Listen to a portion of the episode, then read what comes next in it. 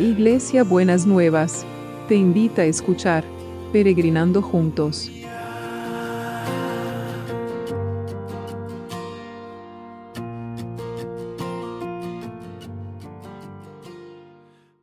Buenos días, mis peregrinos y peregrinas. ¿Cómo estamos para empezar este jueves que el Señor nos ha preparado?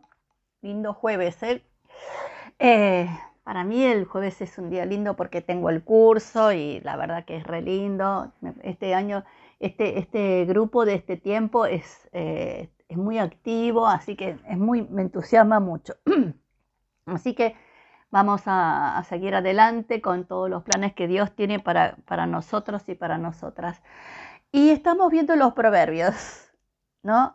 Entonces, ni les digo lo que es el promedio de hoy, ¿no? Ya me muero de la risa, de, de, no por el proverbio, sino por, porque la verdad que hay tanta sabiduría en los proverbios que es, no sé, me parece que vamos a llegar hasta, hasta marzo, vamos a estar con, con, los proverbios. Y el proverbio 12:23 dice, los que vieron que estamos hablando de los sabios y de los necios, ¿no es cierto? Muy bien. Los que poseen sabiduría no sienten la necesidad de impresionar a otros con lo que saben, pero los necios se aseguran de que su ignorancia se ponga de manifiesto. Está buenísimo, está excelente, se lo voy a leer de vuelta. Los que poseen sabiduría no sienten necesidad de impresionar a otros con lo que saben, pero los necios se aseguran de que su ignorancia se ponga de manifiesto. Es verdad, ¿no es cierto? El que es sabio no tiene que hacer exhibición de sus conocimientos, de, sus cosas, pero el que es el, necio tiene que mostrar que sabe y a veces dice cada pavada y cada sartada que, realmente eh, uno se da cuenta de, de, su, como dice el proverbio, pone de manifiesto su ignorancia. Entonces, si usted quiere impresionar a los demás con lo que sabe, piense si es para poner de manifiesto su ignorancia, mejor que se calle y aprenda. Y vaya y estudie, y aprenda, lea, capacítese, ¿no es cierto? Porque los que tienen, los que son sabios no tienen necesidad de impresionar a otros con lo que saben. Excelente, es para la heladera esto, ¿eh? Es para la heladera. Creo que simplemente de escucharlo ya tiene sentido en sí mismo, no necesita mucha más explicación, ¿no? Así que mm, vamos a empezar a orar por todos los que están en, necesidad, que realmente em, el Señor esté moviendo cada una de las, estas situaciones y estas circunstancias. Y, y ayer me escribía una peregrina diciéndome que, que mm, por todas las cosas que estuvimos orando, cuando empezamos a hablar por los juicios y todo, ella tenía situaciones em, legales, juicios ahí, que estaban como parados, estancados, y esta ya había perdido la esperanza, pero esto de, poner a orar por los juicios le animó y la fortaleció, y entonces ahora está esperando que las cosas se muevan y que pronto ella pueda dar testimonio a todos de lo que Dios hizo en ese juicio viejo eh, que parece que nadie se va a interesar, pero en el nombre de Jesús los ojos van a ser puestos sobre ese juicio y sobre todos los que tienen juicios para que haya verdadera justicia, como, em, como decimos siempre, verdadera justicia, que haya justicia en todos los tribunales de todas las naciones. Pero oramos por los que están enfermos, por los que también me decía esta peregrina de este pensar en el, en el eh, liberarse de los efectos secundarios de los tratamientos.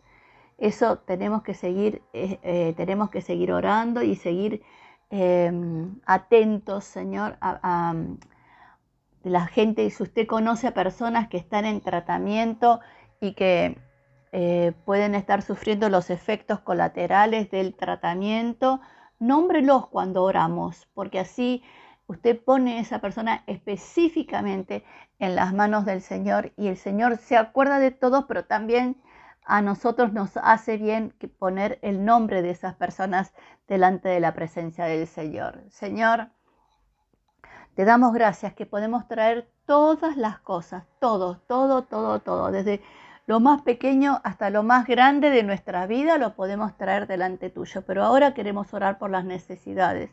Queremos orar, Señor, por eh, los, que, los que tienen necesidad de sanidad física.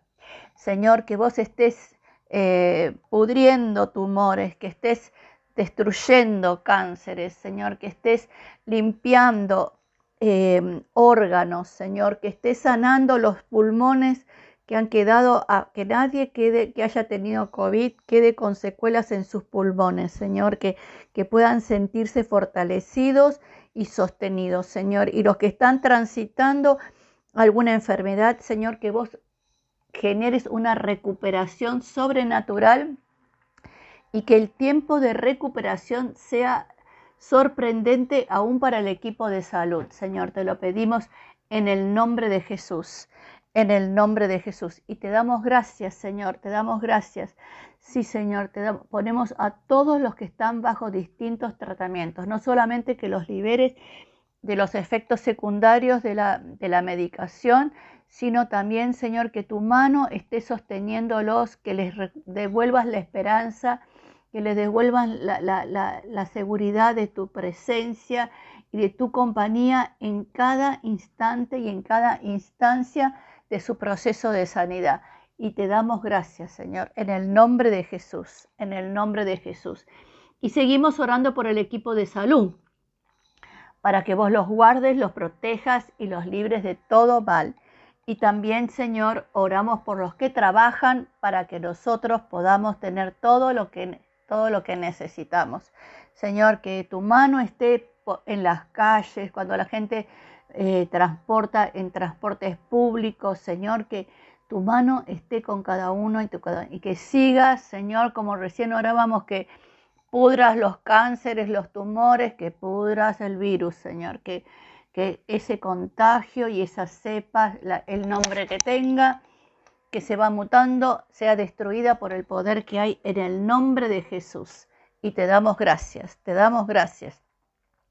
Y también oramos por la comunidad educativa para que tu mano de poder esté sobre la comunidad educativa y esté cuidando a todos y a todas, desde el más pequeño al más grande y del que hace el trabajo más importante al que parece que hace el trabajo más sencillo, pero que es importante porque hace al todo. Todos somos importantes en la cadena de producción. Todos somos importantes para que un producto salga al aire. No hay ninguna persona que sea más importante que otra, pero todos somos importantes. Reconozcamos a todas las personas que trabajan en todos los lugares.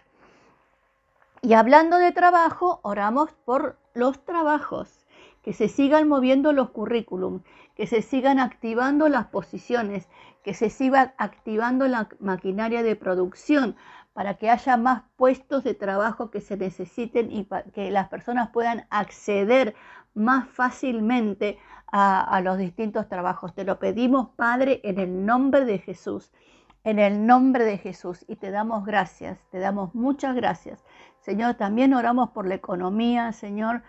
Nosotros que vivimos en países que tienen tanta inflación, que la inflación no nos coma los salarios, los ingresos, y que podamos, Señor, que multipliques lo que tenemos para que nadie a nadie le falte, Señor, y que todos puedan tener cada día el pan en su mesa, Señor. Te lo pedimos en el nombre de Jesús, en el nombre de Jesús. Y seguimos orando por los juicios. Moviliza que haya justicia, como decía al principio, justicia en los tribunales. En el nombre de Jesús declaramos justicia en todos los tribunales, en todos los países. Y también por las mudanzas la logística celestial. Señor, esa logística milagrosa que vos vas a estar desatando sobre tus hijos y tus hijas que necesitan hacer movimientos inmobiliarios, Señor, para cambiar, para mejorar la situación, porque necesitan, porque la familia se agranda o por, por la mudanza, eh, necesitan cambiar, que encuentren lo que necesitan con precios justos, Señor. Oramos por precios justos, ya sea para alquileres, ya sea para compra o venta, que sean precios justos, Señor, en el nombre de Jesús, en el nombre de Jesús. Amén y amén. ¿Y cómo va a ser el, el abrazo de hoy? Bueno, seguimos con el tema del cuidado. No sé por qué el Señor me pone de seguir dando abrazos de cuidado. Eh, y este esto te dice el Señor. Ayer vos le decías al Señor, pero ahora te dice Él a vos. Yo soy quien te cuida. Yo soy quien te protege. Quien está junto a vos para ayudarte. El sol no te hará daño de día, ni la luna de noche. Yo soy quien te cuida. Yo soy quien te protege. Es el abrazo, ¿eh? Quien está junto a vos para ayudarte. El sol no te hará daño de día, ni la luna de noche. Hermoso abrazo. Rodeados por el cuidado y la protección del Señor. Y hay que ser agradecidos y le damos gracias. En el nombre de Jesús. Así que mañana viernes nos encontramos de vuelta. Besito enorme para todos y para todas.